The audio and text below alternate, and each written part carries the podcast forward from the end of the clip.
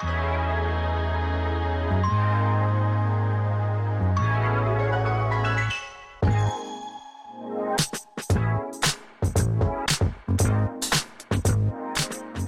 爱的弟兄姊妹们，早安！今天是四月十七日，欢迎收听三百六十五杯咖啡，每天一杯属灵的咖啡，让你一天都充满力量。让我们继续昨天未读完的话题，往下来阅读《工作的意义》这一本书。我们今天要阅读的部分是福音与高等教育，安德鲁·德尔科班的经典作品《大学：过去、现在与未来》。解释了我们文化当中的主流世界观如何引致高等教育危机。他指出，旧的世界观，也就是基督教和希腊罗马思想，认为重要的知识需要由青年一代重新发现和解读。他们仔细斟酌古老文字，汲取人生智慧。今天，我们更多的受到了启蒙运动观点的影响，将经验和科学知识视为终极的真理。在他的作品当中提到，这种衡量知识价值的方法对人文学科构成了极大的威胁。至少，人文主义者在一定程度上仍对重新措辞、传承真理的方法感兴趣，而非采用革故鼎新的方式推动真理。C.S. 路易斯也表达了相同的观点。我们来看一下他的观点是什么呢？对古时的智者而言，首要的问题是使心灵符合客观实际，解决之道是知识、自律和美德。对于应用科学而言，关键是让现实服从于人的意愿，解决之道是技术。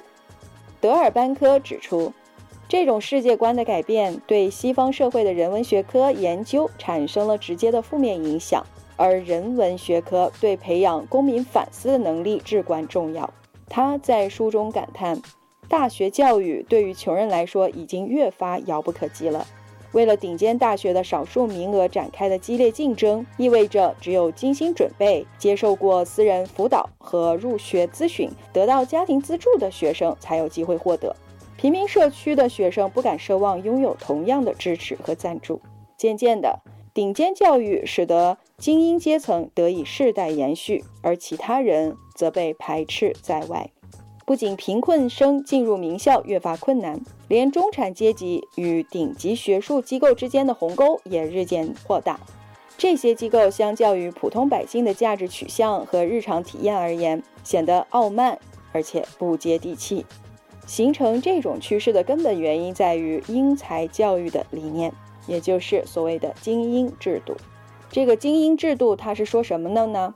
因为这些学生是最优秀的、最聪明的，所以他们理应进入名校。德尔班科在《纽约时报》专栏文章《自命不凡的教育》中写道：“这种指控不无道理。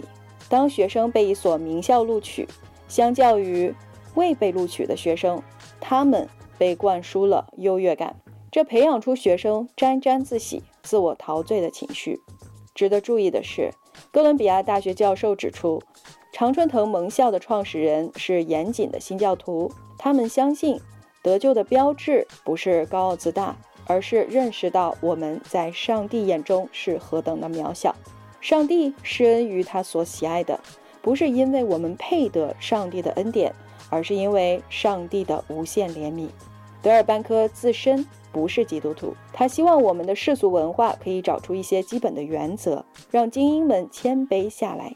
他颇具洞见地认识到，基督教世界观可以抑制人们对成功和财富的迷恋，这将极大地促进社会团结。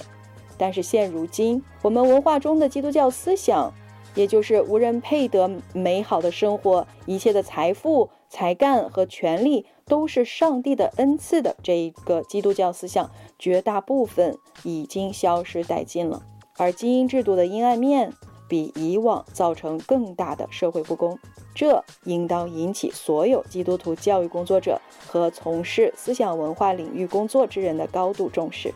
或许未来几十年，基督教的大学将会成为维护并复兴人文学科的先锋，就像中世纪的时候修道院抢救古典文献一样。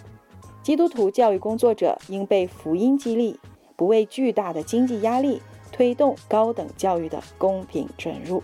这个让我非常能够产生共鸣。现在的大学里面教导的都是这种精英的制度，很多的学生他们从一所名校毕业，就会认为自己很不可一世，已经成为了社会的精英，会看不起别人，会沾沾自喜。我认为我们的圣经也应该成为每一所大学必修的学科。今天我们就读到这里，我们明天再见。耶稣爱你们。